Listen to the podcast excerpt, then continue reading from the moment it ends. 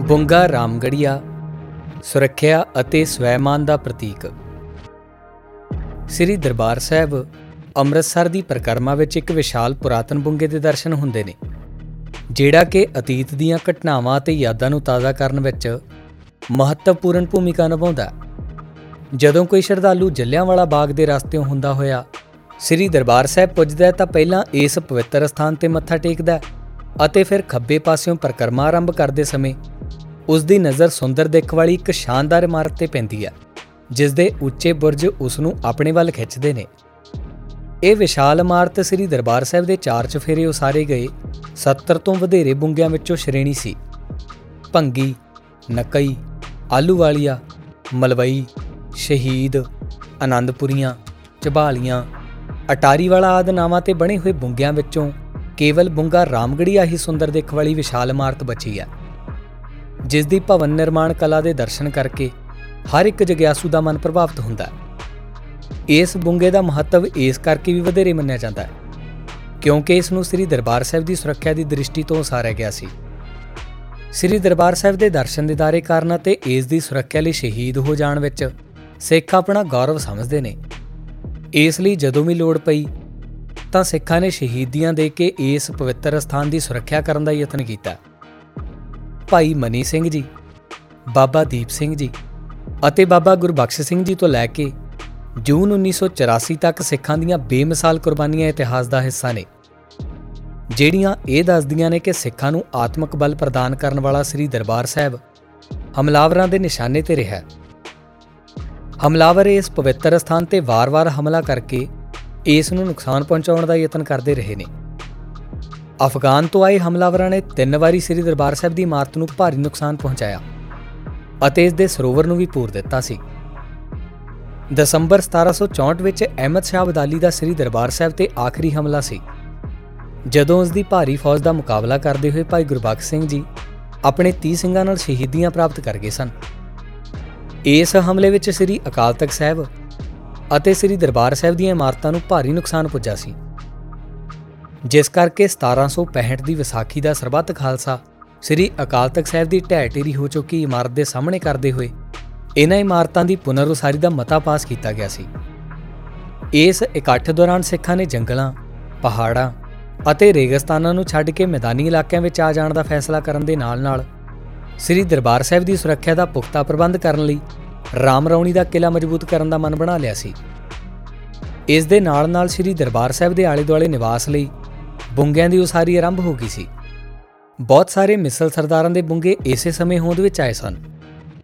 ਸ੍ਰੀ ਦਰਬਾਰ ਸਾਹਿਬ ਨੂੰ ਸੁਰੱਖਿਆ ਪ੍ਰਦਾਨ ਕਰਨ ਲਈ 1747 ਦੀ ਵਿਸਾਖੀ ਮੌਕੇ ਕੀਤੇ ਗਏ ਗੁਰਮਤੇ ਦੇ ਸਿੱਟੇ ਵਜੋਂ ਇੱਕ ਕੱਚੀ ਗੜੀ ਹੋਂਦ ਵਿੱਚ ਆਈ, ਜਿਸ ਨੂੰ ਸਰਦਾਰ ਜੱਸਾ ਸਿੰਘ ਰਾਮਗੜੀਆ ਨੇ ਇੱਕ ਕਿਲੇ ਦਾ ਰੂਪ ਪ੍ਰਦਾਨ ਕਰ ਦਿੱਤਾ ਸੀ। ਮੁਗਲਾਂ ਦੇ ਹਮਲੇ ਸਮੇਂ ਜਦੋਂ ਵੀ ਇਸ ਕਿਲੇ ਨੂੰ ਢਾ ਦਿੱਤਾ ਜਾਂਦਾ ਸੀ, ਤਾਂ ਰਾਮਗੜੀਆ ਮਿਸਲ ਉਸ ਨੂੰ ਫੇਰ ਦੁਬਾਰਾ ਖੜਾ ਕਰ ਲੈਂਦੀ ਸੀ। ਸਰਦਾਰ ਜੱਸਾ ਸਿੰਘ ਵੱਲੋਂ ਇਸ ਕਿਲੇ ਨੂੰ ਫੌਜੀ ਛਾਉਣੀ ਵਾਂਗ ਵਰਤਿਆ ਜਾ ਰਿਹਾ ਸੀ ਅਤੇ ਜਦੋਂ ਇੱਕ ਵੱਖਰੀ ਰਿਹਾਇਸ਼ ਦੀ ਉਸਾਰੀ ਕਰਨ ਦਾ ਵਿਚਾਰ ਉਸ ਦੇ ਮਨ ਵਿੱਚ ਆਇਆ, ਤਾਂ ਬੁੰਗਾ ਰਾਮਗੜੀਆ ਦੀ ਇਮਾਰਤ ਦੀ ਉਸਾਰੀ ਦਾ ਕਾਰਜ ਆਰੰਭ ਹੋ ਗਿਆ ਸੀ।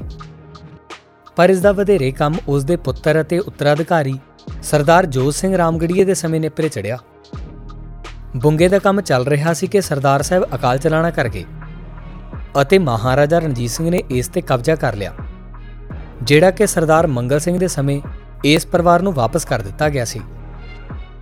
ਸਰਦਾਰ ਸੁੰਦਰ ਸਿੰਘ ਰਾਮਗੜੀਆ ਦੱਸਦੇ ਨੇ ਕਿ ਦਿੱਲੀ ਤੇ ਜਿੱਤ ਪ੍ਰਾਪਤ ਕਰਨ ਉਪਰੰਤ ਬਹੁਤ ਸਾਰਾ ਪੱਥਰ ਇੱਥੇ ਲਿਆਂਦਾ ਗਿਆ, ਜਿਹੜਾ ਕਿ ਸੰਪੂਰਨ ਰੂਪ ਵਿੱਚ ਇਸ ਦੀ ਉਸਾਰੀ ਲਈ ਵਰਤਿਆ ਨਹੀਂ ਜਾ ਸਕਿਆ।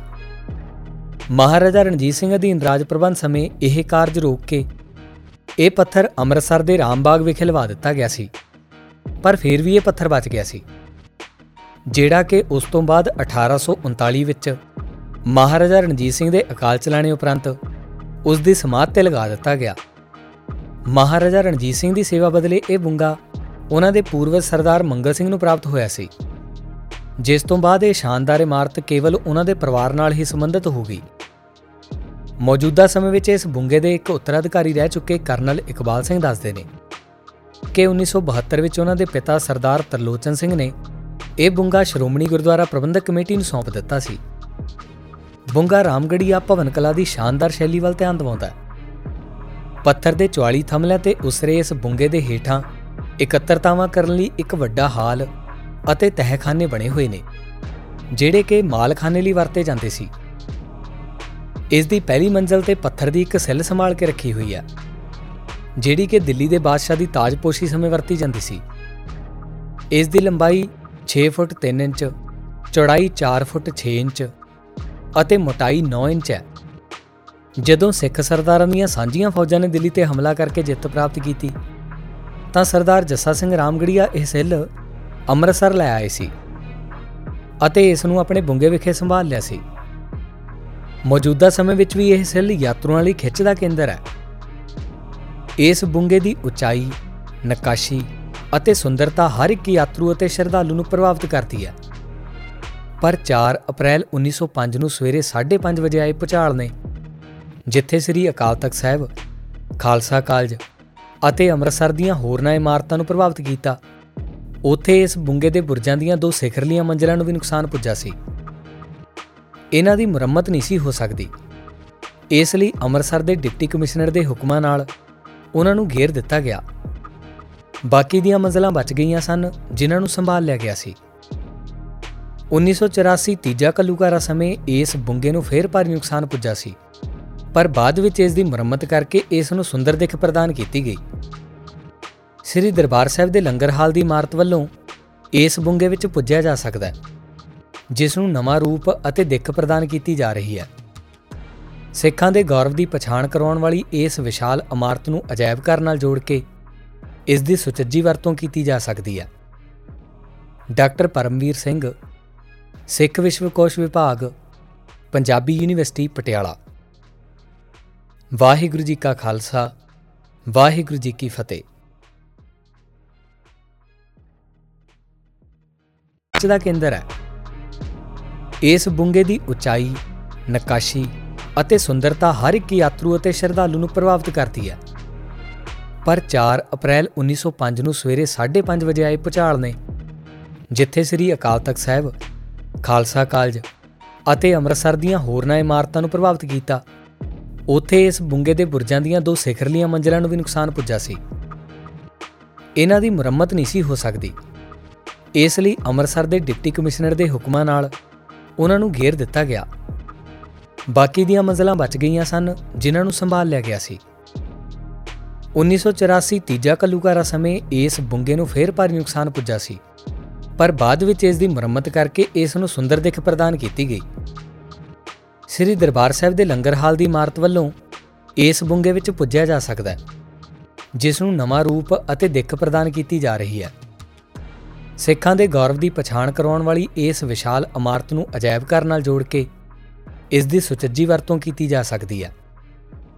ਡਾਕਟਰ ਪਰਮਵੀਰ ਸਿੰਘ, ਸਿੱਖ ਵਿਸ਼ਵਕੋਸ਼ ਵਿਭਾਗ, ਪੰਜਾਬੀ ਯੂਨੀਵਰਸਿਟੀ, ਪਟਿਆਲਾ। ਵਾਹਿਗੁਰੂ ਜੀ ਕਾ ਖਾਲਸਾ ਵਾਹਿਗੁਰੂ ਜੀ ਕੀ ਫਤਿਹ।